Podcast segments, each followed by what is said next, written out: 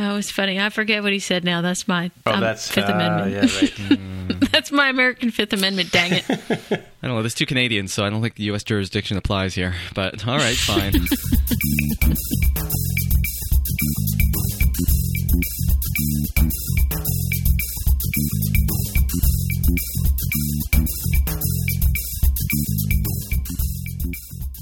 so hey everybody, welcome to the More Than Just Code podcast. My name is Tim Mitchell and I'm in Toronto, Ontario. I'm also in Toronto, Ontario with Greg Heo.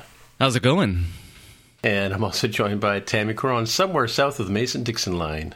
Hey guys, how are you? She's really south of the Mason-Dixon line. Way, way. really it am south. way further north than most Well, let's people put it this way. She's in one of the states that I think Donald Trump won yesterday. Ooh, sick burn, as Aaron would Nah. say. Are you really going to bring up politics with me here? No, no, really, there's no point, really. really.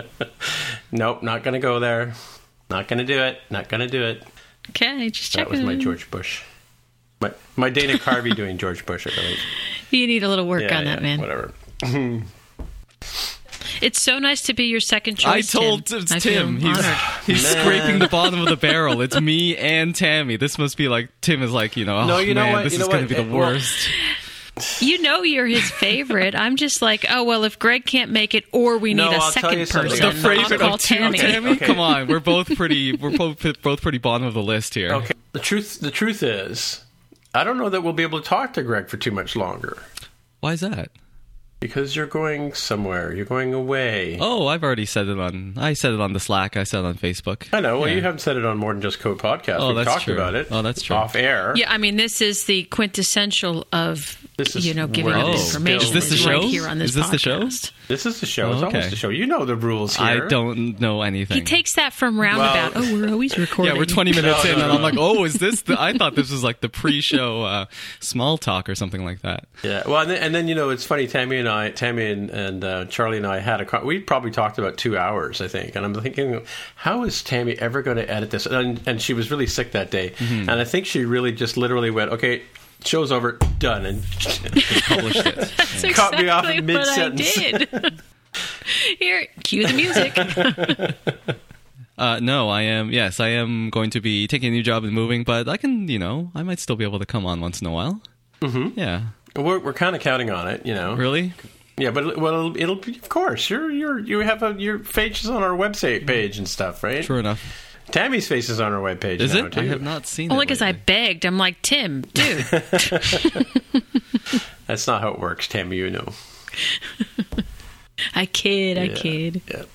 All right, so uh, Greg, put you punch, put a bunch of stuff up here on the pod. All right, well, have we talked about your? Have you spilled your beans yet? I'm sorry? Did you spill your beans? You just sort of said you're moving down south. That's all you said. Oh, I'm taking a job at Facebook. So At I've, Facebook. I've written book on my face, and I'm already go. I have a blue hoodie and Cool. uh, lots of great T-shirts. So I think I'm all set. So you're going to reinvent the hamburger menu? Is that what you're going to do? Oh, come on! We're past the ham- we're past the hot dogs. We passed the hamburgers. We're on to um, I don't know steak or burritos or something like that. The burrito menu. Yeah, the burrito menu. Yeah, yeah. Uh, so yeah, I'll be hopefully moving down there next month, beginning of April, and we'll see. There's still some paperwork to do. Well, I've done all the paperwork that I can do, but there's some work visa things and whatnot because I am Canadian. Yeah. Do you of have to get like an immigration lawyer and all that kind of stuff too, or how does They it work? handle all of that stuff for you. Oh, that's Because nice. uh, they're a, I, I hear they're a relatively big company, and so they handle that kind of thing. Yeah, yeah. Anyway, so I've provided Facebook all of the who? forms that uh, I need to, and it's all in their hands now. So if all goes well, I'll be there end of the month or so. Interesting. Do you have any idea? You have no idea what your assignment's going to be and that kind of stuff, right? Uh, From what I hear, they kind of hire just generally. They just find people who are they think will you know smart people who will do well or whatever. Yeah, and yeah. then you they have like a six or seven week kind of boot camp where you learn about stuff. Mm-hmm, And then you kind of s- go into a team from there. So I don't know exactly what I would be doing after that, but you know I have some general ideas. But who knows? Mm-hmm, mm-hmm. Yeah, Well, speaking of Facebook, is Ryan going to be at the um, RW DevCon? Ryan will be there. He's talking about 3D Touch. Um, Oh, so yeah, 3D Touch. we'll see him next week. So this is also the unofficial Ray Wenderlich or RW DevCon. Wait a second. Well, Hang on. It's next It is week. next week. It's a week Yeah. tomorrow is Oh our fun goodness. day, Tammy, and a week Friday Yeah. is the day I, one. I, I need to pay more attention. It's like March 2nd. My goodness. I just looked at the calendar today for the first time in about a month. Are you using your Ray Wenderlich official calendar? I have it up, but I don't. I I've been really, really uh, trying to use my electronic calendar. I went and I got Fantastical Ah. wow. not too Yep. long Okay, ago. Yes, and I have to say it is the only calendar that has allowed me to move into a digital world. Like prior to that, I would never touch a digital hmm. calendar. But with Fantastical, I'm like all in. Yeah, Aaron's a big fan of that one too. You talk, we've talked about it on our show before. So, what do you like about it? I like that it's easy to use. It's right there, but it's also not in my face. Yeah. Oh, it's it's the one that sits in the menu, right? Yeah, it sits up at the, the top bar, and you can anchor it too, because there are times when I'll need to, to do extra stuff in it, but I'll also need to have other windows open. So if I anchor it, I can keep it open and continue to look at my other windows. You know, but I've tried a bunch of other different calendars, and I've always been like, I can't. I just, I need to be able to write it with a pencil on a piece of paper in order to have it work. Really? But but Rene Ritchie from iMore, he because I had asked him one time. I said, "Well, what can I use for a calendar? I'm, I really need something because my husband's getting on me for." You know, losing my calendar and whatnot, and not being able to share Right. it. He's like, "Oh, you got to try Fantastical." I think that's what he was using at the time. I don't know if he's still using it, but I switched over and I haven't looked back since. And yeah, granted, I've not looked at my calendar, but things come up and say, "Hey, you need to do this in Hey, like a half March hour, so 2nd, make sure you're Yeah, there." Yeah, yeah. Yeah. It's Dr. Seuss Day, right? Read Across America. I know that because it Oh, came really? Oh, cool. Mm-hmm.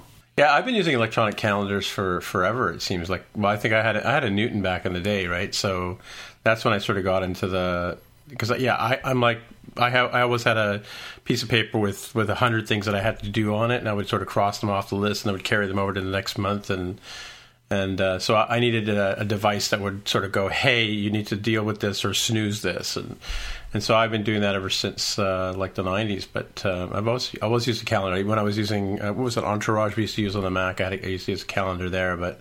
But I still use the Apple Calendar. I'm not. I haven't really moved away from anything else. Now at work, I've got you know that other type of Exchange server thing stuff going on, but still using the Mac Calendar for that. Well, you have to try Fantastical because it is, ha, fantastic.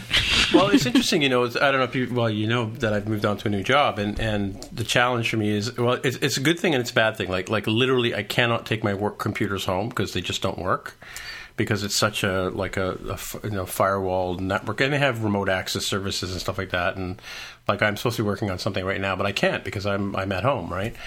Um, which is good because like that's the first time in uh, 10 or 11 years that I've not always had you know I could ha- I could hang up this call and turn around and do more work right so which is it's nice it's nice to be able to leave that behind and, and just sort of have that and so my work and my life are separated finally after all these years right so I'm not so so so. And, my point in saying that was that anything I install on my Mac at home, I kind of sort of have to install on my Mac at work, so so that I can keep everything together, right? So, but uh, are you there? is this thing on? Is this a show? Is this the show? I, I think I'm in shock. I just, I, I, I sat here for just a second and I wondered what it would be like to not be attached to work. Yeah, you know, it, it, well, it's it's it's kind of funny. Like, um, I, I came to, a, I mean, I, I I basically went through the whole, you know, the last eleven years running my own company, and the company's still there, and I'm still billing people for stuff, and I'm still doing work under it, but not nearly, not hundred percent of the time of my time or my energy is being put into where's the next order coming from, what have I got to invoice this week, you know, what code am I doing today that I'm not getting paid for, that kind of stuff, right? um, and there was always a lot of that, right? And uh, and not being able to just sort of at night just chill and watch TV for a bit, you know. Um, I still have a few things that I'm obligated to do, but not like it was. It wasn't like every single day. Like we had your President's Day is was our family day. The, I think the first Monday in February or something like that. It was the first time I've had a statutory holiday in like 12 years you know so it was just really strange thinking on the sunday that i, I, had, I was actually working on the videos for ray and um, i wasn't going to get the work done on sunday night. I'm thinking oh my god i've got to you know i'm not going to get this done. What am i going to tell ray? And then i realized i've got a whole other day to go. I'm looking forward to that. I I was working that day, but I got paid time and a half, which I've never gotten before, and I was like, "Oh my god, this is awesome! Yeah, Working on a holiday, this is great." So, um, I'm looking forward to having a day off, paid day off. all of a sudden there's money in my bank account too which is another cool thing. Like you know yeah like just regular it just it just shows up. It's like wow you know Ooh, what's Yeah, this? well, I mean, I still have, you know, yeah, because I mean, like for forever, I'm just waiting for people to pay me, waiting for people to, and you know, boring, moving money from here to there to pay the mortgage and buy groceries and you know, buy a new computer or whatever. I was always sort of, you know, dipping my hand in some some other pocket to get to figure things out. What I was going at, what I was saying initially was, I think I realized after going back to work for the last month is that. I'm I was a reluctant independent developer, right? Um, I much prefer the the security and stability of having a job and not having to worry about benefits, not having to worry about where my paycheck's coming from and stuff like that, right? And it's been a struggle. It was it, that was really stressful for me in the last you know ten or so years, and you know I did do some uh, entrepreneurial coaching, which kind of got me settled down and, and got me to relax about you know not having work to do and you know not taking on every job that came along because it was it was a job, right? And, and being a little bit more selective about what work I, I would take on. But that said, now that I'm back into the sort of workaday world, I realize I'm giving up a lot of the freedoms that we all enjoy as independent developers and stuff like that, or independent contractors. But I'm much happier not See- worrying about money and, and time off and stuff. I'm still leery about that whole uh, independent contractor, independent developer label because I don't Yeah. really, I don't really fit that. I don't know what I fit. Still trying to work. Mm-hmm. Well, you're out. always doing a thousand things at a time, right? So, Well, I always said that I've I've made a career out of having you know probably undiagnosed attention deficit disorder, or at the very least a serious lack of focus. Yeah, and I think well, I think I think that you know I'll tell you something. The technology we deal with today, it, it totally fosters that kind of that kind of behavior and, and problem for people. I mean, I like part of my coaching was to learn not to look at my email and, and to turn off the devices and focus on what I'm doing. Like right now, I just before the, we start recording here, I put all my devices on do not disturb, right? So that, that so that I won't get distracted by what's happening on Twitter or whatever because I'm focused. Three hours later, you were ready because you have like a thousand devices. but you know it's like but but uh, and so so and again like it's the same thing with with the work thing you know when i'm at at the office i'm being paid to be paying attention to them not paying attention to what's happening on twitter or slack or what have you right so Do you want to talk about devices? I see that you've got the thing up here about Apple is reportedly launching the 9.7 inch iPad Pro in March. That is true. I did put that up there. And, and what what this is a bit of kind of a follow up, and it's kind of a new announcement. And and the reason I put it up there, well, hopefully that Aaron, well, Aaron wasn't going to be here, but we've been speculating about the pencil on other devices other than the the iPad Pro, right? And so they're calling this, a, or, or I guess it's um, Engadget is calling this a 9.7 inch iPad Pro because the picture is clearly, you know, an iPad size device, and the person's holding a pencil in their hand, right? So, what do you think about that? I think I just finally got to use my iPad Pro that I bought last Mm-hmm. year for the first time for real because I um, I didn't want to use it until I got a case, and then I finally just got my I got a gumdrop case, which is absolutely gorgeous. Mm-hmm. I love it. You got you can put a, your it's got a spot for your pencil. Um, so I can't really comment on them releasing a whole nother iPad. That would kind of aggravate me because I just started using my other one. Yeah, well, I mean, like for people like Aaron and and um, Jaime, they were both talking. I think they were both talking about how, or, or Greg, were you talking about? I forget when you were on the show two weeks ago. I guess. Hmm, I don't Were think I was talking talking about, about- this stuff. No. I think it's interesting the way they're segmenting things, right? Like when they had 13 inch MacBook Pros and 15 inch MacBook Pros, and they had 13 inch MacBooks and 15 inch MacBooks, and then the MacBook Airs came in, and it was like that's usual. That's Apple's usual thing, right? The smaller devices are the for normal people, Consumer and one, the yeah, Pro yeah. devices are the big ones. And so they said iPad Pro is the super giant tablet, is Yeah. the Pro model, and then there's the Air in the middle, and the Mini, which is still not quite like underpowered or anything like that. Mm-hmm. And that's still a normal model. But now they're sort of pushing the Pro to seemingly encompass two. They're like, okay, the giant one and the big one are Pro. And what does that leave? The Mini as the normal people one? Yeah, and you don't you don't see this be, as being well, mind you, they've always had the iPad two, and then they had the the higher iPads, mm-hmm. right? But you don't see this as as supplanting the the, the standard nine inch. This is nine point seven inch, but supplanting that size of device and just become and just- they'll get rid of that other that other line and just move on to the pro pro, pro versions. Do you think they'll charge more money for this? I guess is what I'm asking, right? I could see them upping the price by say fifty dollars, and then saying Only let's just say 50? fifty dollars, and then saying if you want the pencil for it, then get the pencil. But if you don't want the pencil, then it's just a regular iPad with all this other cool stuff. So it's a little bit more expensive. Yeah, But then because yeah. the pencil is like hundred dollars, right? It was 99 last year, right? It seems like a little too much to have a 9.7 inch Pro and a 9.7 inch regular model. Like I can see for the MacBooks again, they're going 12 inch MacBook. Maybe the Airs will be dead, and then they'll have a 15 inch Pro. Yeah. And I can kind of Yeah. see that. Like, I don't know. It seems like they don't like having two laptops that are the same size that are sort of of different class, right? Because then people are like, should I get the 13 inch Air or the 13 inch Pro or the 13 inch? They still have the non Retina Pro 13 inch, and it's like too much choice. I think they like having the big one is for pros, the little one is for normal people. And so with iPads, you know, I have to be honest with you. I liked it back in the day where you just walked into an Apple store and you'd say, "Give me an iPod," and there was only Yeah. one, or "Give me a, give me a mm-hmm. MacBook," and you know, or a laptop or whatever terminology you would use. Boom, you got one. Or give me a desktop. Boom, there's your iMac. Because now, like my mother-in-law will call me and she says, "There's 15 different computers here f- for me to choose. I don't know which one to get." Right. And I'm like, well, okay, there's only not, there's not 15. now, what are you talking about? But like, she gets very confused because there are so many different choices. Now, choices are good, right? But too many choices, it's not That- so that's good. why I'm hoping they don't duplicate this, and there's not two kinds of 9.7 inch iPads, and they're just going to try to pull the iPad up market and say the big, the our two big iPads, those are the Pro models. You can get them with or without the pencil, though, and you can get them with or without Yeah. the keyboard. But yes, Yeah. they are going to be fifty dollars, hundred dollars, whatever, more expensive than the Airs were. But they're going to pull them up, uh, and then the Mini will kind of take in the low end because um, I don't know. Everyone's always talking about how tablet sales are down and whatever. But I think Apple is saying, you know what, these are going to start replacing laptops, so we can make them more expensive. They don't need to be three hundred dollars, four hundred dollars anymore. We can actually sell them for six, seven, eight hundred, nine hundred dollars instead, and have them be laptop replacements rather than just like super large phones. Yeah, well, so I mean, in the I mean, admittedly, and we talked about it on our show here um, many times before that there's just too many choices with the iPad. I mean, when they when they had the iPad two and the iPad Mini was out, and then they had the iPad three, and then then the Airs came out, and then they had so they had like gazillion devices. And the but iPad 2 that lived for how long, right? for yeah, I mean, is it, don't they Not don't they still long. sell it? You know, like.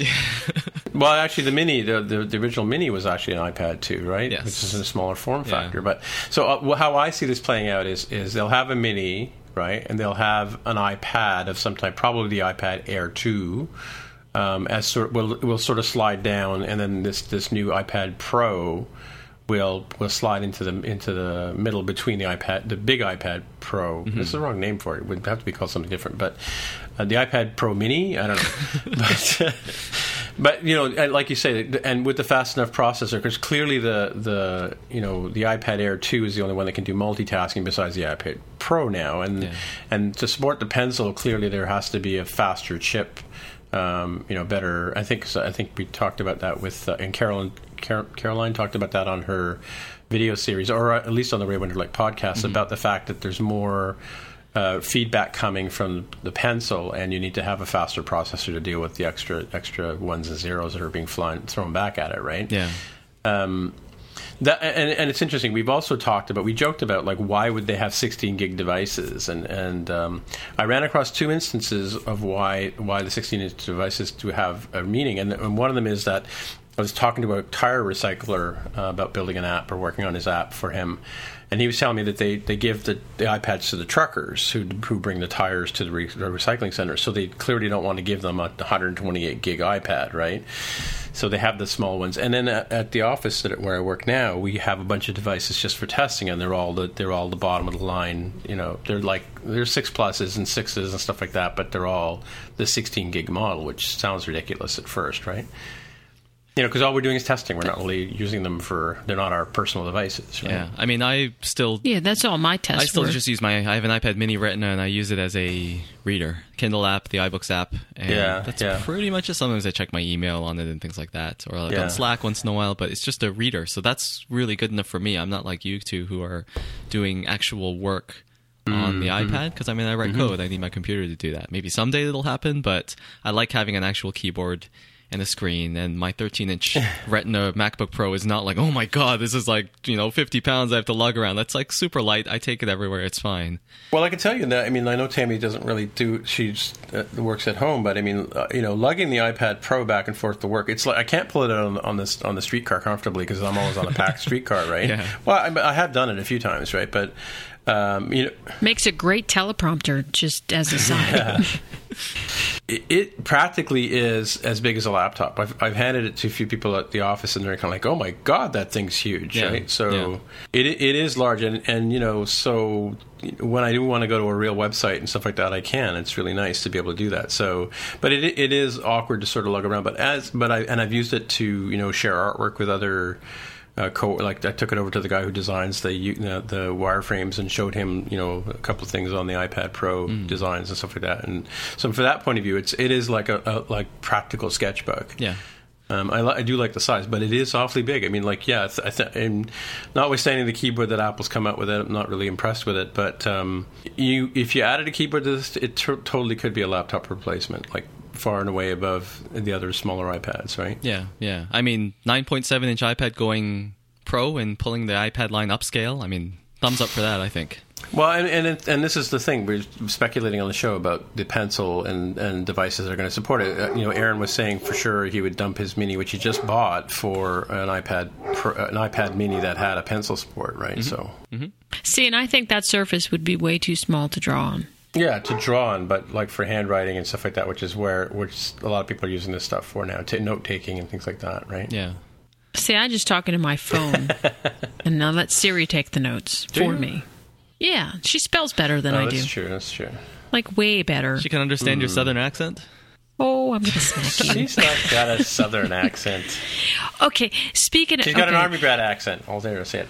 I do, but there's one thing that bothers me. Like there are certain things that you can't get Siri to do, and if they are doable, I wish someone would tell me. For example, like if I say there's, you know, punctuation that I can't get it to type out. Mm-hmm. Or it just puts the punctuation in rather than it spelling out exclamation Why point. don't you say? I wish you I- you you can't just say exclamation point and have her type that in.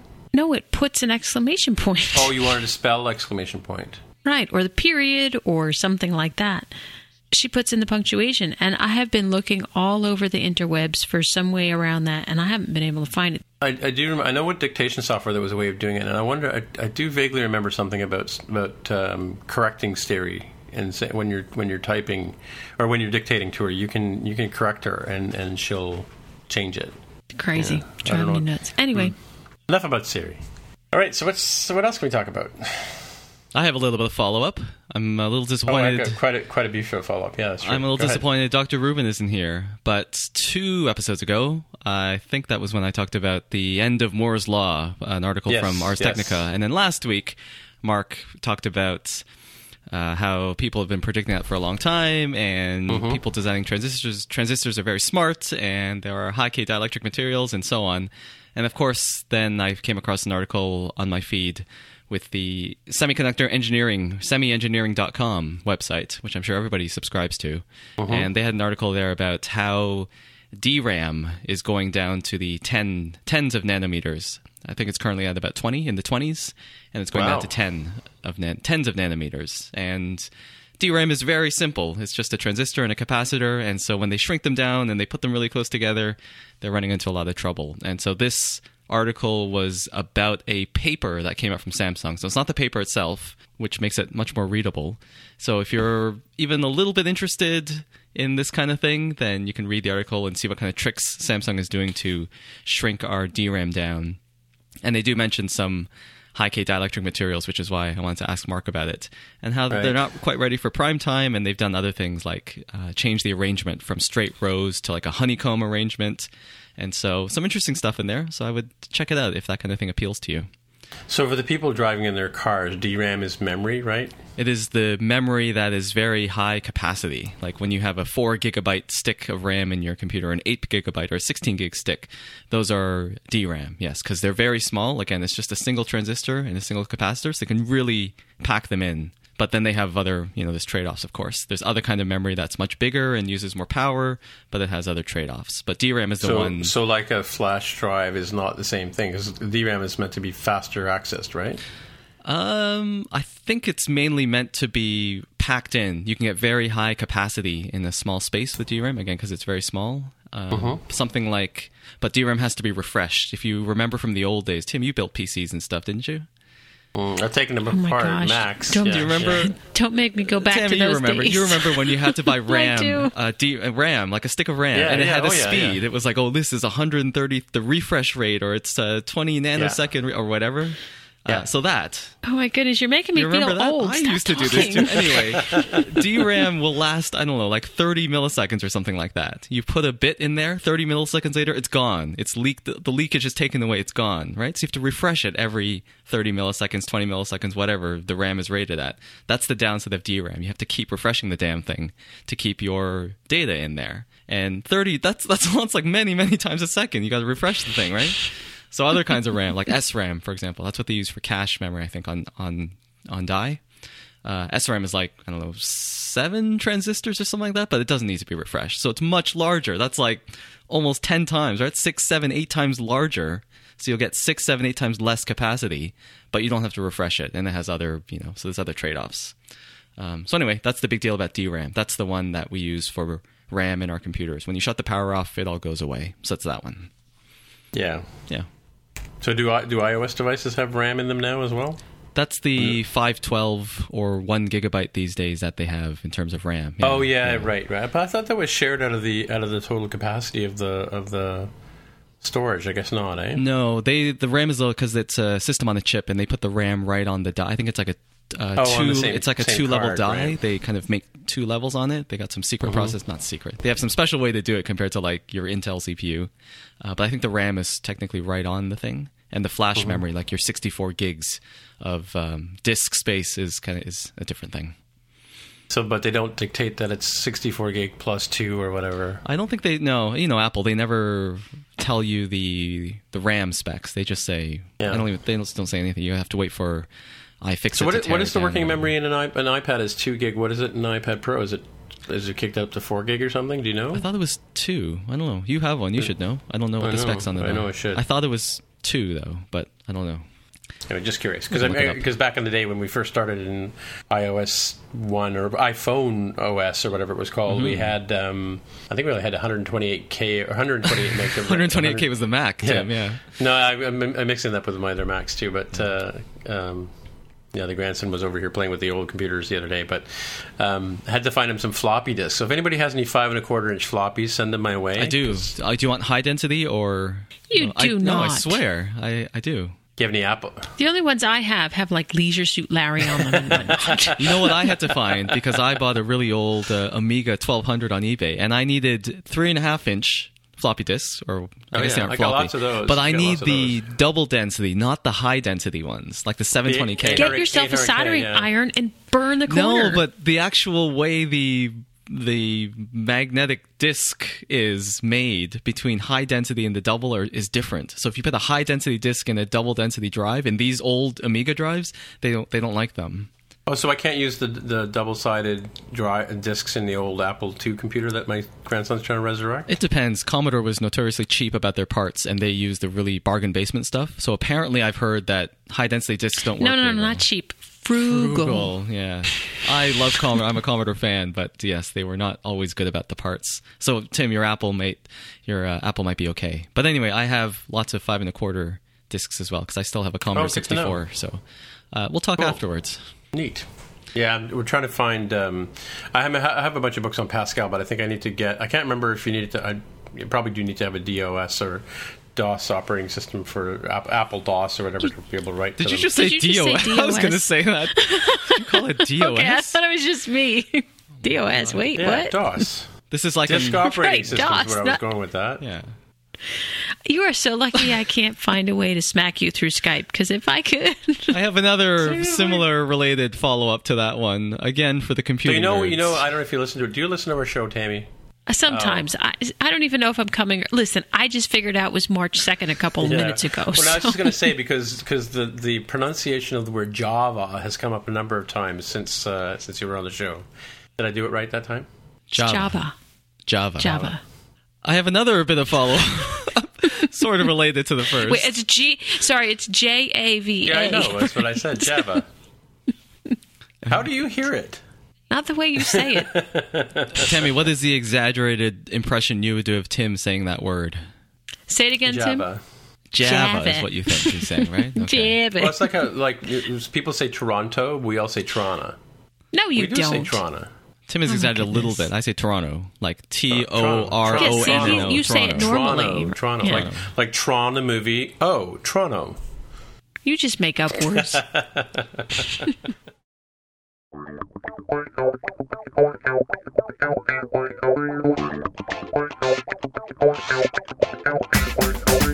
Make your plans now to come to Nashville, Tennessee and attend the best tech conference being held this year. Indie DevStock isn't just about learning the latest Apple frameworks or how to program in Swift. Indie DevStock is about making connections. Our speakers will share their stories, experiences, and ideas with you. Through their words, you'll gain a better understanding of the challenges indies face and, more importantly, how to overcome them. It doesn't matter if you're currently a successful indie developer, just starting out, or trying to decide if going indie is right for you. We're all in this together. In addition to the inspiration talks, you'll also have an opportunity to attend hands on tech talks to help level up your skills. During this two day event, not only will you get to experience Southern hospitality at its finest, but you'll also get to hear some of the best live music around while enjoying all Nashville has to offer. For more information and to buy your ticket, go to www.indiedevstock.com. We hope to see you there. All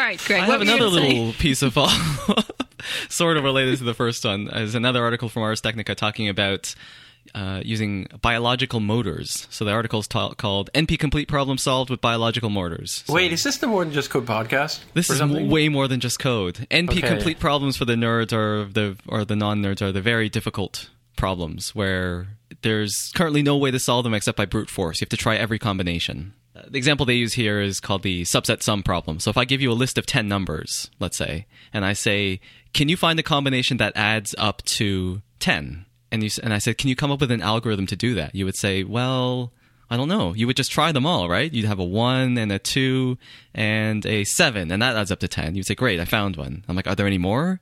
You're like, "I've got a one and a two and a five, and then a nine. Oh no, that's more than ten. That doesn't work." So there's no efficient algorithm to calculate these things. You just have to do brute force, try every possible combination, and then solve the problem. So there's this class of very difficult problems like this, and That's how I do my all exactly. You just have to. You, I try you have this to just keep number, trying them I try that number. But the, the thing about the thing about some of these NP complete or these hard problems is that they're easy to check. Right? If I say I found one and two and seven, and that adds, adds up to ten. If I ask you to check that, you can check that trivially, right? That's easy to do, and you say yes, you found one. But but you can't find them that easily. If I just give you the big bag of numbers and say find the ones in here that add up to 10 that's much more difficult so anyway we have uh, those problems are very hard to do with our computers. They say maybe quantum computers will help and these people have designed a biological system where they wire together the proteins and it kind of reminds me of plinko like on prices right they wire together these set of Oh, tubes goodness. and they like roll the ball down and it goes all the way to the end and it solves the problem and so they've managed to do this and they've solved an np complete problem using biology and proteins which is really interesting an interesting way to handle Cool, these things yeah. they say the downside though is that this when they wired this thing together however they did it Uh, that's all it can do. So it kind of reminds me of computers, like way back in the earliest computers, right? They would build a computer to do one particular calculation. They would wire it up and say, all right, push the button, all the vacuum tubes would light up, and they'd say, here's our answer. It's like, great, now we need to add the other set of numbers. And they have to rewire the entire computer, right? To do another set Yeah, of calculations. And then eventually we got, you know, stored program computers and toggle switches and punch cards and whatever, and programming languages eventually, right? So Yeah. it seems a bit like that. They've wired together these proteins to do one particular thing. So maybe down the line, this will be what computers will be like. Uh, v- much further in the future. This isn't coming out next year or anything like that, but it's uh, interesting. You know, it's only a matter of time before they take over. can't wait. Right. All this time I've been worried about zombies. I really should have been worried about artificial intelligence. Exactly. Everyone always says, um, you know, the robots taking over or something like that. But no, I think it's going to be these biological computers, actually. So, uh, again, another interesting article for the computer sciencey nerds who uh, want to solve these kinds of problems. So I have Tammy and I have two questions for you, Greg. One is what is Plinko? No, I know what Plinko oh, do is. you really? Did you never watch The Yeah, Price is you- Right? and- Well, no, so Yeah, yeah. come on I mean, down. Yeah, I, I, back in the day when I wasn't working for a living and stuff, but You don't remember when they would climb up That to was the, the top best. That was my behind favorite, the I thing, and they dropped the little ball down and go boop boop. The boop, sound boop, it made, and like you it know? would it would go boop boop boop, right? Because it would never go in. These sound effects are free, by the way. Are they royalty free? Feel we free can to use pick them. them up. right. And absolutely. Boop, boop, Can't believe you asked that. All right, what's the other question, Tim? Well, that was, yeah. We're both related to the Price is Right, and the next question is like, when do you ever get to watch The Price is Right? But then I forgot. When do you, so when do you watch The Price is Right? I don't. Uh, Like when I was a kid, I used to watch it. Oh, I mean. Plink- okay, Do they okay. even? I don't even. Is that even on I the just air? remember the big wheel that they used to spin. Yeah, yeah, yeah. Hugh Hugh Car- Hugh Drew Carey. Drew Carey is now the host. of it, Really? yeah.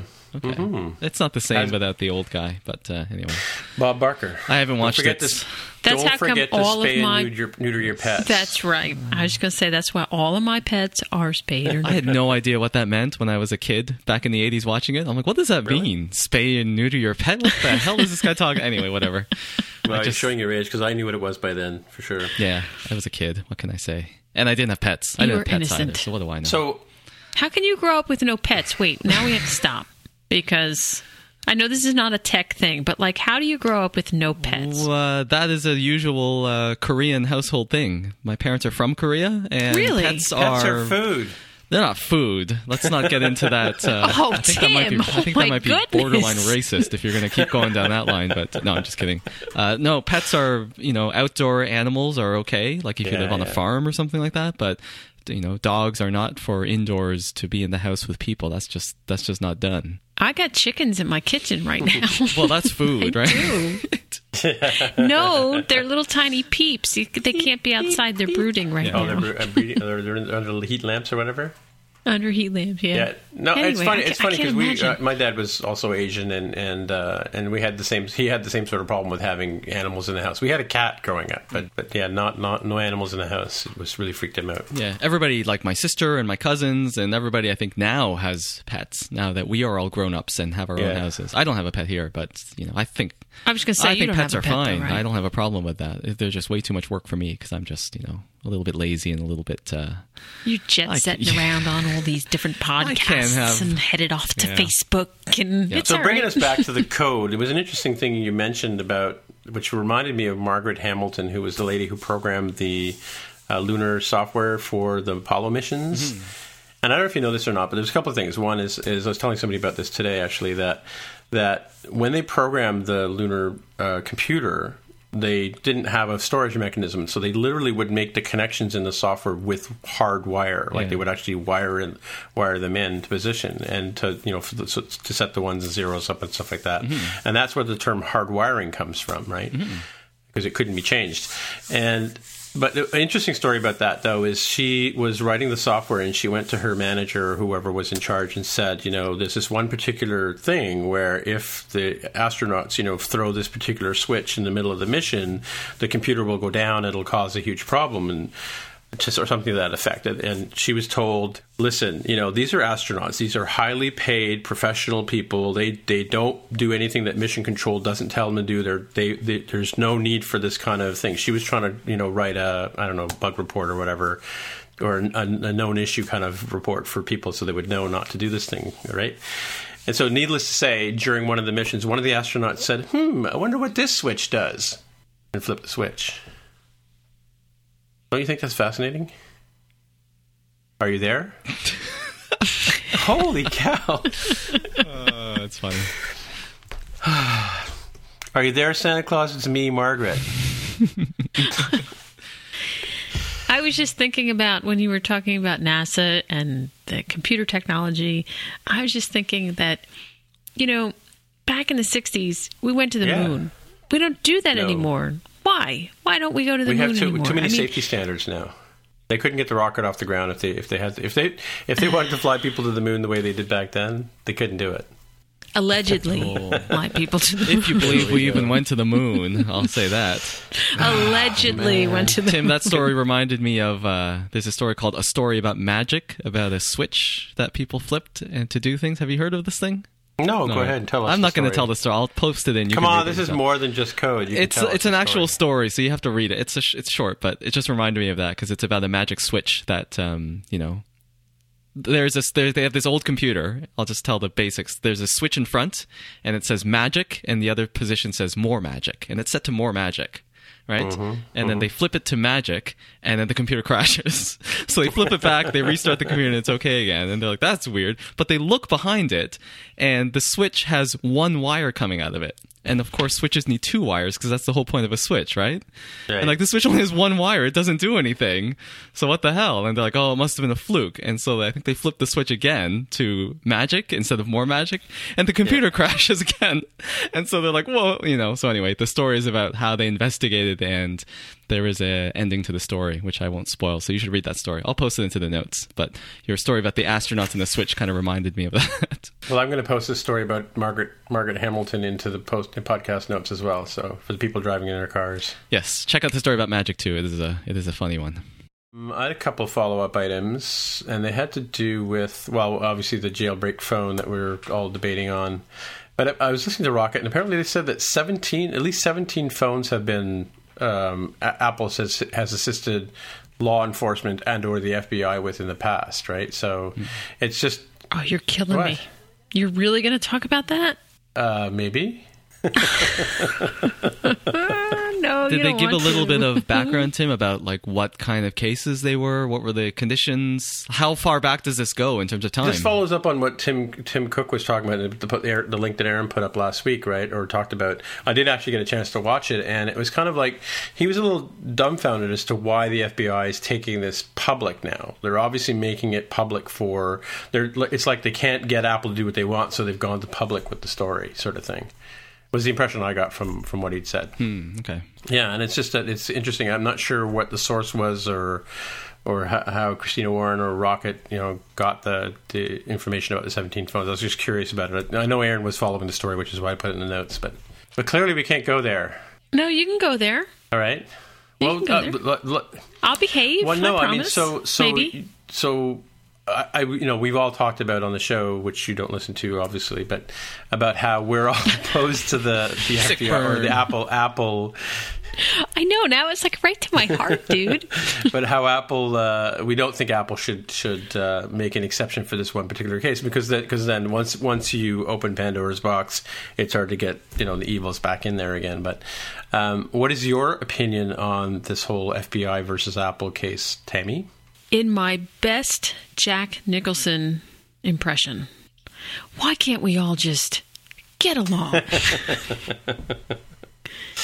but no, I agree with you. I mean, you're opening up the door for things that you don't even want to know. Right, right. Because it's just it's a it's an invasion of privacy. And I get the whole, well, you know, if I'm not doing anything, then I don't have anything to be worried about. But who's to say what you're not doing isn't going to be reclassified as something to be worried about. That's about? true. And that's what That's worries true. me. Yeah, you, it ends up being. I mean, that's how how you know. I hate to say it, but th- that's how you know the whole World War II thing started up, and you know, c- civilizations crumble when you do things like that. I, I support Apple in the fact that I, I don't think I think our data is our data. And whatever that data is, You know, there's some there's some accountability that needs to go along with your data. And you have to understand that every time you trade a false sense of security and I really want to be clear about that false sense of security because you know working in in a network environment and I understand that computers and life are totally different. You can't really compare apples and oranges here but people used to say to me when I was a network administrator way back when hey how do I make my computer secure and I would be honest with them. I would say the way that you make your server secure, secure, your computer secure, is you put it in a locked room, and then you turn it off, and then you unplug it, and then it's secure. Maybe. and that's kind of the way that I feel about data. Like, yeah, just because you put something and it's encrypted, it's secure, but it doesn't mean that it is secure. And now that you've got people saying, hey, like, let's break that security and let's put a backdoor in, that just makes it even that much easier for your semi secure data to be unsecured. And I just, I don't, I don't believe in that. I mean, you cannot trade a false sense of security for any type of freedom because the moment you do that, bad things happen. And then more bad things happen because it, it continues to be a trade off. Because the less secure you are, the less free you are and it's just it gets really complicated. I mean again uh, back to my jack nicholson quote i just think people need to get along mind their own darn business and just stop being jerks to each other. Mm-hmm, i mean come on. It's a, it's a big planet. We can all get along. Yeah, I, I, what, I was reading something in the Washington Post about um, this whole thing, and, and I was interested to see a quote by Edward Snowden saying, arguing that you have you don't care about your right to privacy because you have nothing to hide is no different than saying you you don't care about free speech because you have nothing to say. exactly And then, um, so yeah, there was a, a, a Apple Insider story posted the other day about yesterday, actually, in fact, about Apple has um, leased an old Pepsi plant in the for the Project Titan. Do you know what Project Titan is? Something to do with a car, I believe. Yeah, so that's interesting. Apple or Jaime's famous 16 gig car. He's not going to get the base model. Come on. I wonder if the connection to Pepsi is. I don't know. It's it's funny.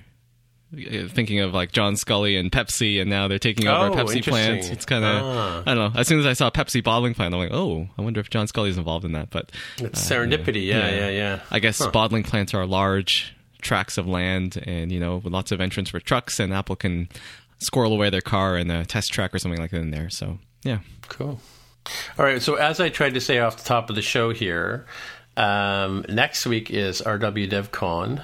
Much to Tammy's surprise, who is attending and speaking? I Whoa. should the add. three of and the three of Yeah. us will be. Atten- I'll be attending as an attendee, and you guys have been slaving away over a hot over hot coals, getting ready for your speeches. And you want to give us uh, some insight on what you're going to be talking about and what you're excited about and stuff like that. There. ladies first greg go ahead How well, wow, ladies should be more polite than that. I was staying quiet. I was going to let you go first.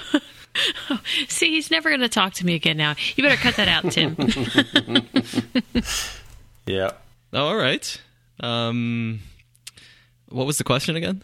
What are you going to be doing at them RW off. DevCon? Right. Why are you going? Right. What are you talking about? Right. Blah blah blah blah blah. I will be speaking in the intermediate track on the first day, thankfully. I was originally on the second day, and I managed to switch spots and finagle my way into the first day.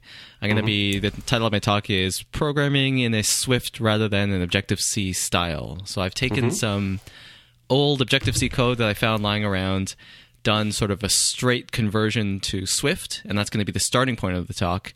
And then I'll talk a little bit about optionals and initializers and um, I don't know for loops and things like that, and turning the code that works perfectly fine, uh, but turning it into more of a Swift style and using taking advantage of things that Swift has to offer. So that's the idea behind my talk. So it's meant for not quite beginners, but people who already know Swift.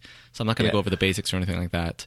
And just to hopefully show some little tricks that you may not know about, and like, oh, I didn't know you could do that with a protocol, or I didn't Yeah, know so- that that pattern matching worked that way too. So that's what I hope people will get out of it. So are you going to talk about a little bit more about sort of what Aaron likes to call the idiomatic Swift sort of stuff, or Like, because I mean, like, let, let, me let me as as a as a passive observer of of the Ray Wenderlich site and mm-hmm. code that I see there, mm-hmm. um, you know, and, and having edited the book for you guys, I kind of notice there's a, a, different style in the way that people are putting together code now. Yeah. In uh, as we were doing in Objective C before, like you know, I noticed that like a lot of times when you guys declare uh, outlets and and uh, things like that or properties, you you always start them off with private, for instance, mm-hmm. right? Whereas if you drag them over from Interface Builder, Apple doesn't bother making them private. You right. know, yeah um, things like that. And then the other the other idea, which which I'm fascinated about, and I kind of want to sort of hear more about, and I'm sure listeners would too, is that a lot of times when you want to you have a class and you want to add some new functionality to it, like maybe you're implementing a protocol or something, you guys always start off with uh, by creating an extension at the bottom of the class. Can you sort of give us a rundown of why that would be done? Yeah, I always like that style, even in the, even in Objective C, just because it helps to separate out the code. So it's like here's the class Here's yeah. the part that does the table view data source. Here's the part that is the table view delegate, and here's this other delegate, and so on. And it's just a nice grouping because, of course, it doesn't enforce it. It's not like I'm going to declare an extension for tape for you know navigation controller delegate, and if you put other stuff in there, it's not going to complain. It's more just for yourself, just to keep them split up, and then sure, it just makes yeah. it easy to find. So I like that part of it, and it's not like there's a performance penalty like oh you declared it in an extension now you know it's going to compile that separately and put it over here it's like no it's all going to link together in the same way in the end so it's not like it's a performance issue it's more just for humans just to organize so, so it's just it's it's exactly sort of same sort of type of thing as we would do with extensions in objective c for instance you're saying right so Yes. It's just a different way of, of grouping and organizing your code. Yeah, that's what I like about it. It keeps it separate. And of course, for tutorials, when you're giving step by step instructions, if you do it the I don't know how to say it, classic way, you have mm-hmm. to say go to the class definition, find the comma separated list of protocols, and add this one to the list. Then go inside the method bot or in the class body yeah. and add these yeah. methods. And then who knows where they're going to add them? They're going to add them willy nilly, just and it's just going to be a big mess. So instead, you yeah. say scroll to the bottom of the file, outside the final closing brace, add an extension, declare it, add the methods, and you do it all in one shot. So for tutorials, and of course for a tutorial website, that's why that's part of the style guide. It just makes uh, writing instructions and following instructions so much more easier. And as a side benefit, as a side benefit though, I think that is a good style to do to kind of, and I do that day to day, um, even when I'm not working on tutorials. Yeah, no, it's it's a good it's a good thing. Like like I, can tell you as as a um, someone who had to learn uh, coding from you know from RayWenderlich.com and, and other sites like that. Um, it can get a bit messy, like when when things are all over the place. And I, and I do like to organize things because when I go back to it, you know, six months from now, I may not remember what I did, or and then you have to hunt and peck for things, you know, and that's really mm-hmm. annoying. Mm-hmm. But uh, when you can separate it out, and that's one of the reasons why I like the pragma marks and stuff like that, yeah, where yeah. you can put comments in your in your or headings in, and so that makes the jump bar find them easier yep. and that kind of stuff, yep. right? So yeah. So that's what I'll be talking about. I'm looking forward to it. And again, since I'm on the first day, I'll have the rest of the day and the second day to just relax and attend everybody else's talk. I won't be running around and doing as much stuff this year, so I'm looking That's forward true. to actually attending and enjoying more of the talks. And yeah, I think a lot of the new people are coming. Last year was the first time I had met pretty much like everybody on the team who showed up. I had met Ray mm-hmm. and Vicky and Brian and just a handful of people in person before. And uh-huh. then last year, RW DevCon, it's like all of a sudden you meet 40 people who you've been you know, emailing and talking on Slack with, and so it was just a lot of fun. So I think a lot of the same people are coming, but we have another, I forget, handful, ten people or so who I've never met before, me personally, right. and so I'm looking forward right. to that. You, uh, you and Tammy, I've seen you guys way too much, so. Um, I'll just ignore you two next week because you know I got to hang out with the new people. I am so going to be your shadow now, just because. Going to be taking selfies with you all week. Uh, yeah. That's it. I'm going to follow you around like a little puppy dog. She's going to photobomb all of my selfies this year, maybe. I now have a new goal. so, speaking of which, uh, Tammy, what are you talking about? I'm going to be doing a talk on beginning tvOS development, which is kind of fun, um, and I can't wait to do it. I am not so. Um, good with schedules. I don't even know if I'm the first day or the second day. You are the second day in the morning, Tammy. Thank you, Greg. See, I can count on you. I was going to say, I think I updated the app this morning. Did it? Has it been? Has the new schedule been uploaded to the app? Uh, that should upload right away, but I don't know. Uh, yeah, t- sorry, Tammy, you're after lunch. Uh, you're on the second day at March 12th at 1:45 p.m. See who needs Fantastical when you have Greg uh, Heo. So- None of us. Put None your of put your earphone up to Fantastical and hit the button. Oh no, does it have like voice? Does it have dictation? Ooh, I don't think okay. it does. If it does, I don't All know right. about it. Usually I just sit here and, and plug it Right, in right, right. manually All right, by never hand. mind. But it, it is in my calendar because I need it to tell me that I need to be ready. Otherwise, I'll be just walking around following you like a puppy dog. So you are actually second last because you're in the afternoon on the second day. So you're the, you're going to be like the second last time slot of the conference. That's actually Yeah. kind of cool. Yeah. Sorry, go on about uh, what you were going to talk about. tvOS. Well, just just uh, the basics of tvOS. We we're planning on building a really fantastical, no pun intended, app for the uh, Apple TV, and I don't want to give away too much information, but we've got a special surprise with that app. So surprise. it, it is, yeah, it, it's a beginner course. So um, you know, I'm expecting that there's going to be a lot of beginners. You don't have to you don't have to know too much about Swift to enjoy it. Uh, obviously, some knowledge is good, and you certainly don't have to know anything about tvOS or Apple TV to, to enjoy it. Um, the first half is going to be a little refresher for people who have already been doing iOS development, but the second half, we start bringing in all sorts of Apple TV stuff. So I'm very excited about it. I love the Apple TV. As an aside, I'm working on a project for the Apple TV, so this was kind of cool for me. So we have some non um, team members speaking this year, or Just for the Nice. inspiration talks. yeah, Jaimee Newberry Yeah. and Uh, Jeremy? Olson, Ken Yarm, all I think all almost all the inspiration talks are by sort of non-team members. James Dempsey, uh, Janie, I think is still on the team, and Cesare is of course still on the team. But yeah, we've got a handful of non non-team members doing those talks. so. Do we want to wrap it up? I guess so, eh? I had one quick thing that we skipped over, which was the Swift port to Android.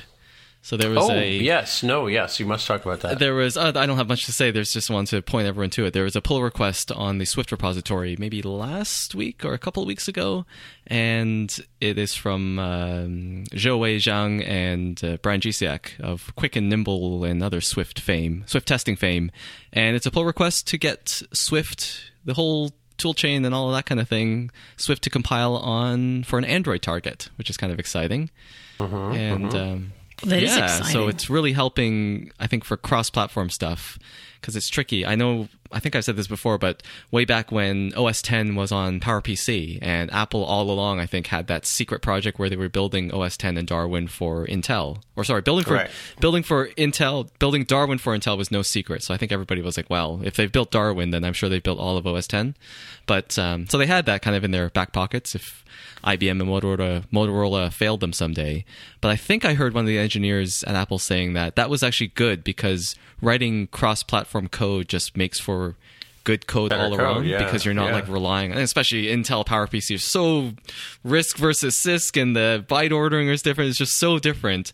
And if you build the code to be sort of generic, that generic, then it's just the quality is I think much better. So with Swift, they of course built it for Linux already, but um, now going to a completely non-Apple mobile platform and being able to run on Android, I think is pretty cool.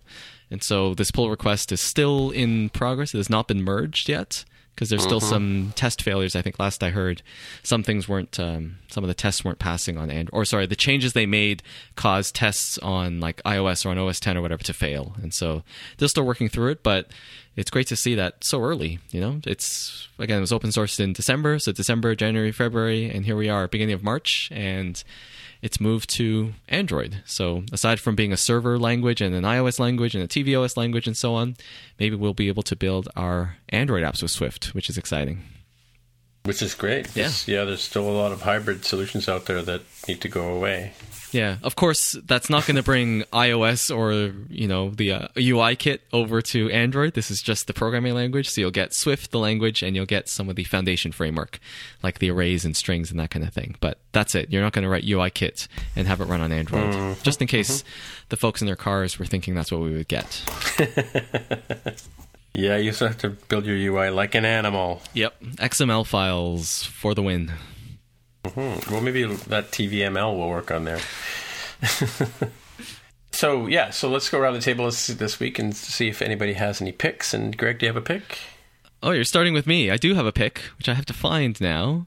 Oh, Um, do you want me to start with Tammy, who probably doesn't have a pick? No, I've got one here. I don't have a pick. I could look for a pick. I, I have a pick. I'll put it down here. It is All right, a sorry. blog post on leakywellington.com from a gentleman called Alex Andrews, who's also a fellow Torontonian. So there's a shout out. And the the post is called Creating an Xcode Project with a Built in Playground. So, playgrounds, of course, are great because they let you try out try out simple code and just see what it's going to do right away without having to build a in the old days you'd have to make an app. You'd put all a bunch of code in the app delegate and just run it and see what happens and whatever. So it wasn't that great. Playgrounds are nice for that. And i test out a lot of things with playgrounds like how is this conversion going to work? Can i use as here? Is it going to is the type going to find is it going to find the right type? Is this array going to work or whatever? You know do i have the right filter syntax map syntax and so on. But the thing that was missing for playgrounds was like i have an entire app and i just want to pull out one class and i wish i could uh-huh. ha- just have that one class in my playground so before in the really old days you would just copy and paste the entire class definition into a playground and at the bottom you would just put your code to test it out and that was fine. But then if you have co- classes that depend on other classes, you ended up pasting in like you know thousands of lines and then having your stuff at the end of it. And then eventually playgrounds got a little bit better, and you could have uh, sort of helper code for your playgrounds. But this blog post from Alex talks about how to make a Xcode project and then put a playground into your project and then with the import statement, he's using testable import, you can import your app's module into your playground, and then you have a playground with, you know, it's empty pretty much, that you can just start playing around with the classes and structs and everything that you have in your app. So it's just a hmm. really cool, almost like having a REPL for your app. Of course, your app isn't running, but you can play around with the classes and everything like that, and then play around with them in the playground, and then that'll help you out with your debugging or your development or whatever. So it's a really Great. cool way to get playgrounds really integrated into your projects. So he's got a. It's a little bit tricky to set it up. So he's just got a step. It's just a step by step post on how to do this in your own projects. So I would highly recommend it if you're you know developing apps ios or os 10 or watch or tv or whatever and you're using swift and you want to try things out in the playground then check out this blog post Any questions, Tammy? was that enough time tammy for you to find a for you to find a pick I have a pick. I do have a pick. I don't know if it's an allowed pick, but it's my pick. there are no Well, rules same. here Okay, perfect. My pick is League of Legends by Riot okay Games. there are rules here And Let, let's get this Well, no, for two reasons. One, because my my kids play it a lot, and they were showing me how it how it works, and it it's it actually looks like a really cool game. I mean, the, the artwork. You know, me being an artist, that's kind of one of the things I look at first. Yeah. So the artwork is really interesting and intriguing to me. The uh, the gameplay is really interesting and intriguing to me. Now, I don't have a lot of time for games, so I personally cannot play it. But if my kids get satisfaction from it, that's good enough for me. But the reason it's my pick, and I hope that this is okay, is that they're doing a lot of growing over at Riot Games, and they've got a huge, huge, huge amount of job openings. I mean, anything from, you know, uh, marketing people to technical people to writing jobs to game development, game design. So if you're looking to hook up with what I believe is an awesome company, check out the Riot Games website and see if there's something there that you might find of interest. I mean, they've got offices like in the in the US, I think there's some in China, I think there's some in Australia. I mean, they're just all over the place. Um, if you're not looking for something to do and you're looking for something to play, it looks like a really really cool game. So that's my pick. Cool. Yeah, no, I've heard I've heard of that. A few few friends have mentioned that they play um, League of Legends with their kids and stuff like that too. Yeah, is it is it? Have you played it at all, Tammy? No, but I got the rundown just first thing this morning about, you know, how you can do this and this is your thing. And I kept saying, well, what is that big giant blue thing around you? And he kept telling me, my son, uh, my older son Travis, he kept telling me what it was. And I'm like, wait, what? what does it do?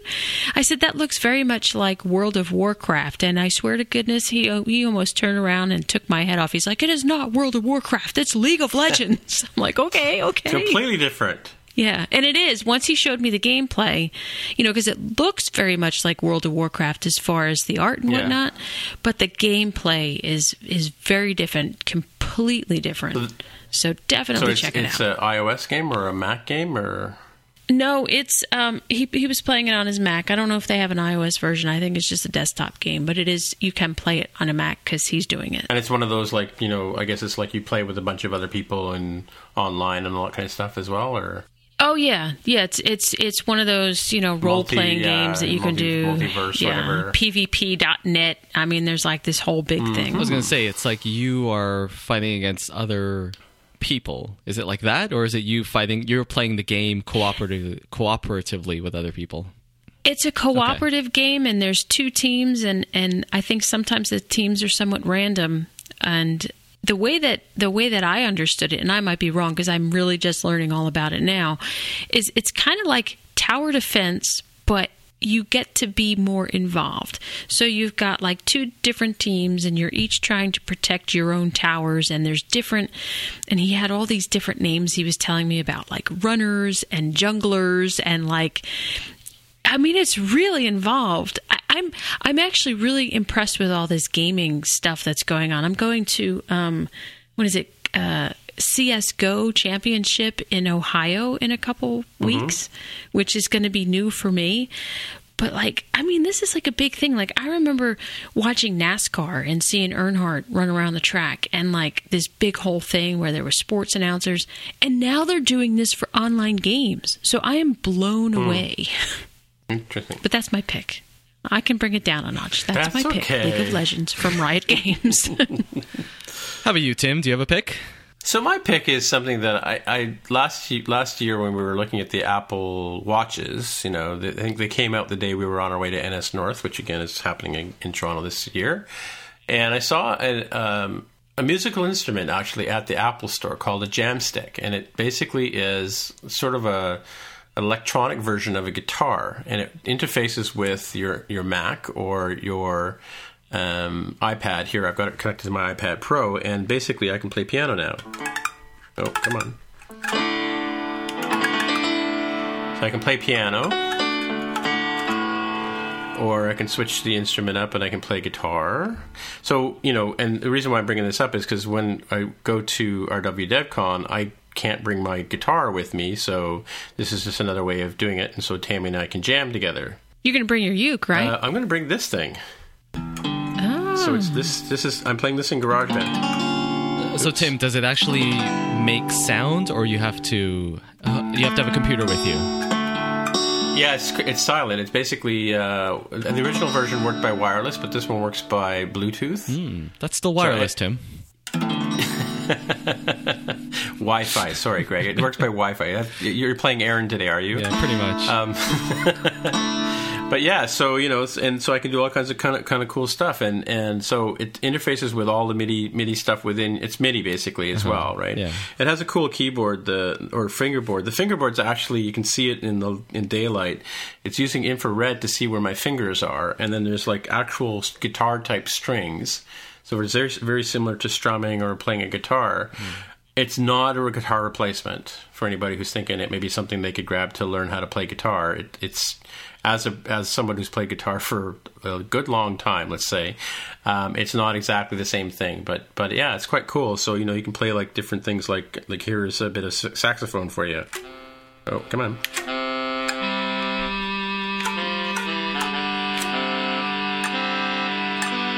You know, so that's my bad Star Wars. That's a saxophone. oh, wow. Well, it's it's a it's MIDI, right? And then I can also do. Uh, where's, where are you saying ukulele? I can play bass on it. You know, banjo. Oh, I like that. yeah, some of them are really good, and some of them are like, that's a The what? stringed instruments, I think, are usually pretty good. Yeah. Stuff with strings, that probably makes. So, Tim, can you not do the sound? Just what does this thing sound like if there were a power out? Can you just play that? Oh, without without. Yeah. Uh, I can yeah. kind of hear what it sounds. I'm just curious what it sounds like without Well, it's just a computer. It, it makes it makes no noise whatsoever. It's just That's still noise, Tim. Shh, That's don't what I tell want. them. I, I'm just curious what it sounds like music like that. Is what I'm saying. Yeah. Like it, it doesn't. It doesn't. Uh, it's. It, you can see it when I when I bring it to. It's got a, a bridge pickup. Yeah. And it's got the it's the strings. It's basically like a foot long. It fits in my in my suitcase. Is what the thing is. What's cool about it? It's actually smaller than my ukulele. Yeah. Okay. Cool. I'm just saying, like, if you have an electric guitar and it's not plugged in, like, it still sounds like something, but not like. Yeah, a- but but this is Yeah. this is like it, This it always sounds the same. Yeah. yeah, it doesn't doesn't sound anything like a guitar. And I'm finding that I oh I should turn the volume back up again. You know, so you can play different kind of voices, but it um it's a, it's a pretty cool little practice gizmo that you know can travel with you, fits in your bag. You know, cool. No, you posted something about it, and I looked at the pictures already, and no, it looks pretty. I didn't know it was that small though. yeah, it's tiny. It's like well, it's let's put it's it's almost a little bit bigger than my iPad Pro, not much. That's my pick. Cool. So it's it's you know it's an iOS app, it's a Mac app, it's works with GarageBand, you know, and all my other music apps that I have on here. cool. Rock and roll. That's it. Episode 81 in the bag. Did I not say 81 this at the beginning of the show? I think you said 81 at the beginning. You did not. Oh, you may have No, just said did. welcome did. to. Yeah, yeah. Maybe you didn't. Welcome to the More Than Just Code I podcast. could be wrong. Yes, I did. So we could we could lie and say this was the mission, missing episode 76 or whatever it was, 74. Oh, there were so many references to previous episodes. That's not going to work. You're not, you're not fooling anybody. Uh, sorry, Greg. If people want to find you on the interwebs, where would they look? They should go on Twitter. I am Greg Heo on the Twitter machine. Did anybody mail you any letters last time you? Oh, that's a good point. Nobody emailed me, so bad listeners. All right, I'm going to change my mind. You should email me. I am at greg at gregheo.com and send me a handwritten letter, scan it, and send me the PDF, please. And Tammy, if people want to find you under your rock, how would they do that? They can find me on Twitter at Paradox927. Just tap on the rock. I'll kind of poke my head out, say hey, and then I'll probably go back under. Oh, hey, Tammy, why don't you before give a quick plug about your new podcast as well, since we're talking about you? and and your new website and stuff? Yeah. Oh goodness! See, I'm so not good at the whole, you know, plugging myself thing. But thank you. Um, so I launched a new podcast just today, as a matter of fact, March second, because now I know the date. Uh, the name of the podcast is Invisible Red. You can find us at invisiblered.com. It's just basically me being different than I am normally. Um, and I'm with my, my friend Angela, and it's just a, a podcast about friendship and life and, you know, trying to find your divine connection. Uh, so that's new. Um, I'm also restructuring my business, Just Right Code, and you can find out information on that at justrightcode.net. So that's that's a whole new thing. Uh, the direction of the company is going more towards a production company. So if you're looking to, yeah, if you're looking to um, hook up with other creative people, maybe you have a book idea or you need some editing on your own podcast or video work or voiceover work or you know you're looking for artwork or basically we produce things so come over and check us out at justrightcode.net Cool. so those are the new things i've got going on thanks for the let me No plug problem. that No problem. All right, and I'm Tim Mitra. I am T I M M I T R A on the Twitter machine, and uh, that's the best place to find me these days.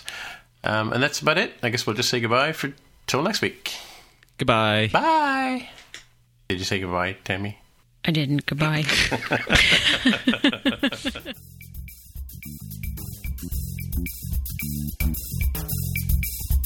and you just listened to the More Than Just Code podcast. If you want to find out more about the show, you can visit the More Than Just Code website at mtjc.fm.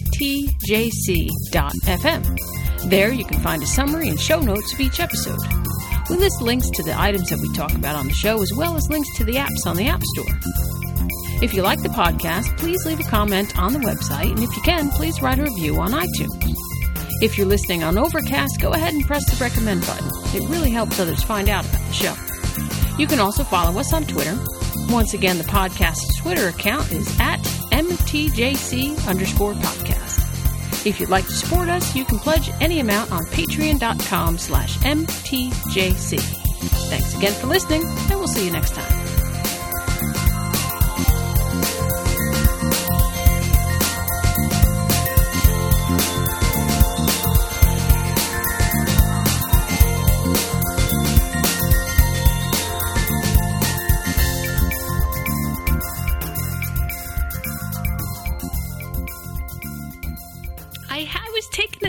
My drink and I couldn't talk.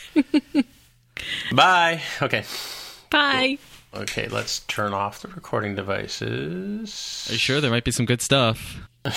You want- I'm always recording. All right, we'll leave it running then. Well, uh, okay, you know, I think we should have taken over the pot. You know, the the guests outnumber the hosts. So I was hoping Tammy, you and I would know. stage a revolution or something like that we should have. next time. Next time. Totally. we can take over the after show. No, all right, all right. Uh, Tim, are you ready to enter the chaotic studio? I have a series of five questions for you. Okay, sure. What color is your underwear? No, I'm just kidding. This is a PG, Mm-hmm. right? it's the crossover. Tammy, are you driving? So really, I'm talking in the afternoon. Are you yes, driving I'm up? driving. Actually, you know who's? Yeah, Angela and I are going to drive Oh, together. awesome. She's coming, by the way. Yeah, you you'll all get Angela's to meet the one her. you were with last year. That was like Andrea, right? Okay. That was Andrea, so she's unable to come. But it's good because Angela can come, and she's the one who's doing the Indie DevStock Mm-hmm. with me. So she gets to meet everybody and see what the tech conferences Mm-hmm. are all Okay. about. Um, I told her, you got to be my people barrier. You know, stand three feet in front of me and do a body check every now and again if you need to. Mm-hmm. cool. Yeah, when you said, I forget, you said on Slack or somewhere that you were traveling somewhere next week with the whole family or next month with the whole. I forget, you, guys, you said something, and I was like, oh, I wonder if Tammy's whole family is coming up to Virginia. No, that's that CS:GO oh, that's the Ohio competition thing. Okay, Got it. Got it. Okay. Yeah, that's that should be really interesting. I don't know anything about CS:GO except point your gun and shoot things. What? Which I'm really good at. So, you know CS:GO, right? Me, no. Counter Strike, right? Yeah. I yeah, Counter Strike. Oh, See, Greg knows. CS:GO, yeah. Is that a, that's a game thing, right? It's a game thing. Yeah. Yeah. That's a good way to put it. Which is it? Um, Global Offensive. Yeah, but it's like a I have to look it up. Global Offensive is what it is. I knew it was Counter Strike something, but I forget Right. which one it was. But it's like a million dollar purse. yeah. I believe. Yeah, games have gone. Ma- I mean, it was like in Asia, right? Like in Korea, those kids who play, I shouldn't say kids, the people who play like StarCraft and they make millions and they're like sport, they're like sports, you know, like the way we look at like football players or whatever, right? But over there, it's like, oh my god, he's like the StarCraft champion and he won so much money and he's like famous and all that. But it's interesting that's coming here almost. I don't know. Are they famous? Yeah, Do you well, my- know who is the top CS:GO player right now, Tammy? Do you know who it is? Well, I only can tell you the the names that my kids are always following and talking about. I don't know if they're the top. I know that they're going Okay. to be at this championship, but there's like the FaZe Clan or something. Is I'm going to sound like I'm so old because I'm like, oh yeah, my mom. no, the, No, it's like wow, your The mom knows about. That's awesome. That's what it's like. yeah, but I barely know. But it's like FaZe and Cloud Nine and a bunch of other ones. And he, he was funny because he's like, Oh, can we get these tickets? And I said, Well, you know, let me just check budgeting and scheduling and whatnot and see if we can hmm. do it. And he's, he was so funny. He says, Don't do it yet. They're playing a championship game of some sort or a qualifying game right now. And I only want to go if Cloud Nine makes it. So then, like about a half hour later or whatever, he runs out of his room. He's like, "Okay, get the That's not a particularly I'm like, I guess they won. He's tough like, yeah. sounding name, Cloud Nine. Don't you think? I feel know, like it should be like you know, Ultimate Yeah. Chaos Nine or something like that. Uh, Cloud Nine? I don't know. That's not so. Well, I guess this whole this whole uh, FaZe thing. It's spelled F A Z E. They've got like YouTube channels, and they all live in a house together, and they have different clans that are in FaZe. I really, I must sound like such an idiot to people who know who FaZe is, but they they're really into this whole. CS:GO championship stuff, so I'm excited. I get, they get to teach Hmm. Yeah. me something, and I get to learn Cool. something. Cool. And you're driving up there too? Yeah, You got on you got on one flying is only airplane and you I- think, oh, Tammy's going to fly everywhere now. No, you're back to driving, huh? No. Yeah, if I can get there in under eight hours, I'm going to. Is to Ohio drive. closer? That- I think- it's further than Virginia, isn't it? I think so. I think it's only about six hours, where Virginia's about eight. I gotta go. I have no idea what anything. Oh, it's, uh, Ohio. Oh, because you're in. Okay, right. Okay. So is that is that your limit in Yeah. terms of how far you'll drive? Because Yeah, I think It's like a I day's drive, right? About a day's eight and a half. drive. You'll do that. Yeah. Okay. Yeah. Although I, my kids keep asking me if we're going to fly to New Jersey when we do our trips. I said, well, one, I don't ever want to go to New Jersey again, but I guess if we do, then we'll probably drive. Just because I'm so used to it, it's such an easy drive for me at this point. Right. Don't you have to drive through? Don't you have to drive through like D.C. and Philadelphia and New York to get there though? Not New York, I guess, but no, it's all interstates, right? Yeah, But it's, all, highway. the busy. you don't actually actually go have to through go the through the city. There's, you can go around them. No, yeah, you just ride up on the highway. I remember when Brian, who's somewhere in Connecticut, was driving down to DC, and he said, "Oh, you got to go through." You know, New York City, and you have to go through Philadelphia. You got to go through Baltimore, and then you're in Washington. So he was. I Well, then maybe that's saying just that. just from the rush rush kind of thing. I, when I travel down in the states, I like to go along the you know the roads along the high, the beaches and stuff like that, and go through all the little little towns and stuff like that Hmm. if I can. But that takes a long time, right? I should drive more often, but I just don't. Did you know that California doesn't have a okay? If you if you're from California and you have a California driving license and you come to Ontario, you can just exchange Yeah. your license. But if I go to California, they don't do that. I actually have to take a written test and take a driving test. Really? Yeah, I'm like, shouldn't it be So- reciprocal if we allow them to come here and exchange their driver's license? Us Canadians are more laid what back. What the hell? I'm like, oh my god! So I'm like, maybe I just won't do. I'm not going to do it. I'm, not, I'm just not going to get a driver's license because I don't know if I can go through all of that. when you're going out there? Uh, hopefully, the end of the month. And you so, but are you are you how are you going to get around? Are you going to live close to work and commute and what do you Yeah? I'm just. I'm not going to drive. I'm not. I'm like. like how can you how can you live in the valley without a car? That's what I don't understand. Well, if you live in San Francisco, you can get around with a car, so you can do it. in San Francisco, Yeah. yeah. So are you going to live in San? Is that where you're going to be working or no, I'll be down in uh, Facebook at uh, Menlo Park, but they have a train and they have shuttles that run, so you can get there without having a car. That's fine. And then Yeah. if you're in the city, in like I don't have a car now, and I'm fine. And it's a similar kind of thing over there, so yeah. Cool. But yeah, I have to. Oh, I don't know if I want to do a driving test and all that kind of thing. Where am I going to get a car to do my driving test? You know. or Marks. I hope he's got high enough insurance. Yeah.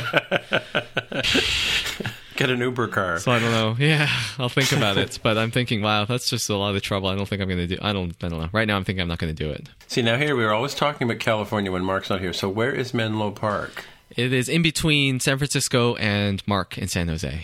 Oh, like right down that way. so it's in between. Palo Alto. Oh, right by Palo Alto. Okay. Yeah, you'll see it on the map. It's in between. Oh, almost right in the middle, I think. Huh. Yeah, it's almost in the middle. So I can go down visit Mark all the time now. We can go for burrito. I'll make a week, uh, monthly lunch date with him and go for burritos every month. Well, you can order you can order your Starbucks coffee before you get there too, If you do app. that this And week, and you- I get bonus stars. There's a and you you can pay with Apple Pay too, right? So Uh, well, I use my Starbucks card on the on the phone right now, so I do that here. Well, I for one am very excited for you. I think that's that's I'm- fantastic. I'm, really excited. You know, I part of me was like, "Hey, I work in technology. I should go work in Silicon Valley at least, one, at least once in my life." Is kind of what I thought. So, no, I'm looking forward to it. yeah, no, it's definitely it's definitely something that would be cool to do. Yeah. You know, I would want to do it if I was your age, definitely for sure. You know, I'd, if I was your no, age, I mean, I well, I mean, there's a lot of. I mean, I would love to go work in California if people are listening to the show, but um, yeah, there are a lot of reasons. No, wait. Let's take a moment. Why would you love to work in Oh, California? I mean, to work for places like you know the big boys, Facebook or Apple or something like that, right? See, uh, am I just weird because I don't really want to do that? Well, I mean, I didn't want to do Don't it. wait. Maybe this is a loaded I didn't want to do it for a long time either, but I don't know. I've been I worked at a company a long time ago. I did freelancing for a long time, and I Uh-huh. think I'm just like, oh, you know, looking to change it up. So that's part of it too. So I mean, moving across the con- the across the continent and working for a big company, I'm you know, I'm just looking forward to the the change. But you know what? Uh, If I can say this, Greg, and take it as the compliment it's meant to be, that, that you're a no-brainer for those guys. Like you know, they're like there's no there- if they they should be you know knocking each other over to get to you. So Thanks, Tim. welcome, I agree with him. Mm-hmm. definitely. Yeah, no, it's it's uh, it's good for you and it's good for them. So for I'm sure. looking forward to it. I mean, having co- I mean, Tammy's going to be like, "Oh my god, this sounds like the worst thing ever." But having coworkers and working in an office, it's stuff that Oh I did gosh, a little the bit a long time ago, but I haven't done that in a long time. And I'm just like, I'm kind of excited about it. You know, they do Well, have a very long, nice how long office. Have you been, so, how long have you been out of like before since you worked at a company or startup or whatever? It was maybe long has it 10, over 10 years. I think it was Really? Okay, yeah, yeah. 97 to 2002 or 2003. Yeah, I've been having to work on my resume, and so I had to remember the dates. I'm like, when did I quit that job? Anyway, it was like 2002 or 2003. So you've been, over 10 you've been an independent contractor ever since. Yeah, sort of thing, so it's been over Really? 10 years. Um, so yeah, and plus at that, I mean, that job was great because I learned so much on there. But I think I've said this before: the the gap between me and the next oldest person was like I don't know, 15 years or something like that. Really? Yeah, Wow. so I didn't. I never worked with like people my age, and it's like, oh, let's Oh, hang they out were all after older work. than you. Yeah, Oh, they were okay, all right. 15 years older than me, so it was a very large gap. And as much as I liked the job, I definitely didn't get the the social part of it. Which again, maybe Tammy would be like, Hmm. "That sounds awesome." Nobody wanted to talk to you or whatever. But um, I'm kind of looking forward to that here. Of course, now I'll be like 15 older, 15 years older than everybody there.